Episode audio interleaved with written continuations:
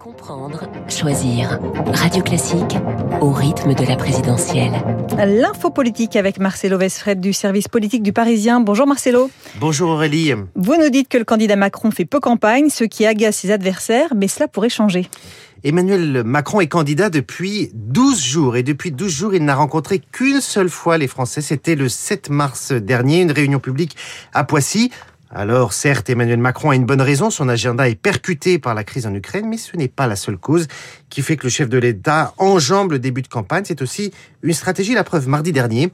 Euh, le chef de l'État a ainsi passé plus d'une heure et demie à l'Élysée pour remettre les insignes d'officier de la Légion d'honneur à son ex-ministre de l'Intérieur Gérard Collomb. La cérémonie, euh, après la cérémonie, s'en est suivi un dîner sur place. Bref, le candidat président a encore, ou le président candidat a encore du temps, mais il préfère réduire la voilure de sa campagne pour ne pas prendre trop de coups. Il laisse l'opposition s'enliser.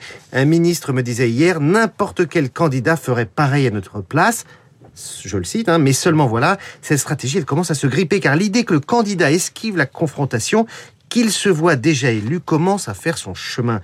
C'est une petite musique que ses opposants ont réussi à imprimer en réclamant notamment un débat auquel le président refuse toujours de participer. Alors, est-ce que cela pousse Emmanuel Macron à changer son fusil d'épaule? Oui, d'ailleurs, on en voit les premiers signaux. Il lance ainsi jeudi une conférence de presse de trois heures pour présenter son programme et répondre aux journalistes qu'il fuyait jusqu'à là.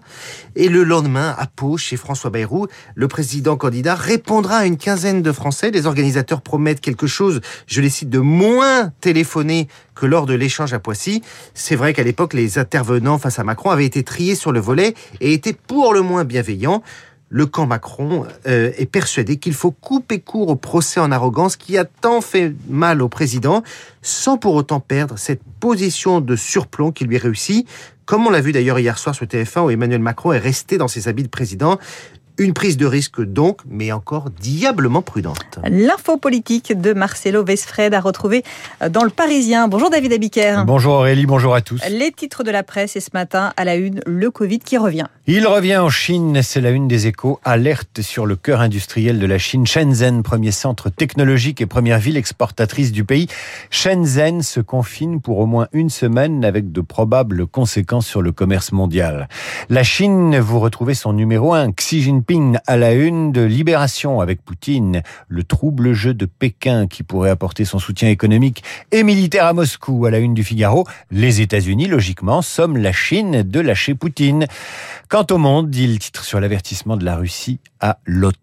Chez nous, le problème territorial immédiat, eh bien, c'est la Corse qui se rappelle à notre bon souvenir et ces lycéens qui n'étaient pas nés au moment de l'assassinat du préfet Erignac et qui se prennent pour des guérilleros nationalistes. Macron face au chaudron corse, titre l'opinion.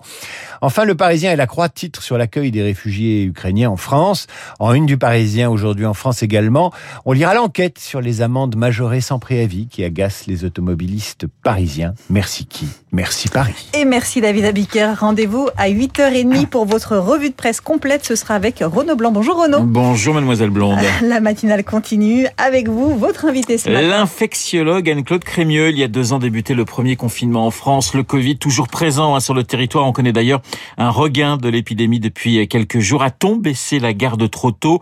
Euh, Plus de masques hein, depuis hier. L'épidémie en France, mais aussi en Europe et en Chine où plusieurs millions d'habitants, on en parlait avec David à l'instant, sont à nouveau confinés. Anne-Claude Crémieux dans notre studio, 8h15. Esprit libre une demi-heure plus tard avec Eugénie Bastier. L'Ukraine, mais aussi la présidentielle avec ma consoeur du Figaro, Eugénie Bastier à 8h40, avec également Franck Ferrand et la pianiste Claire-Marie Leguet.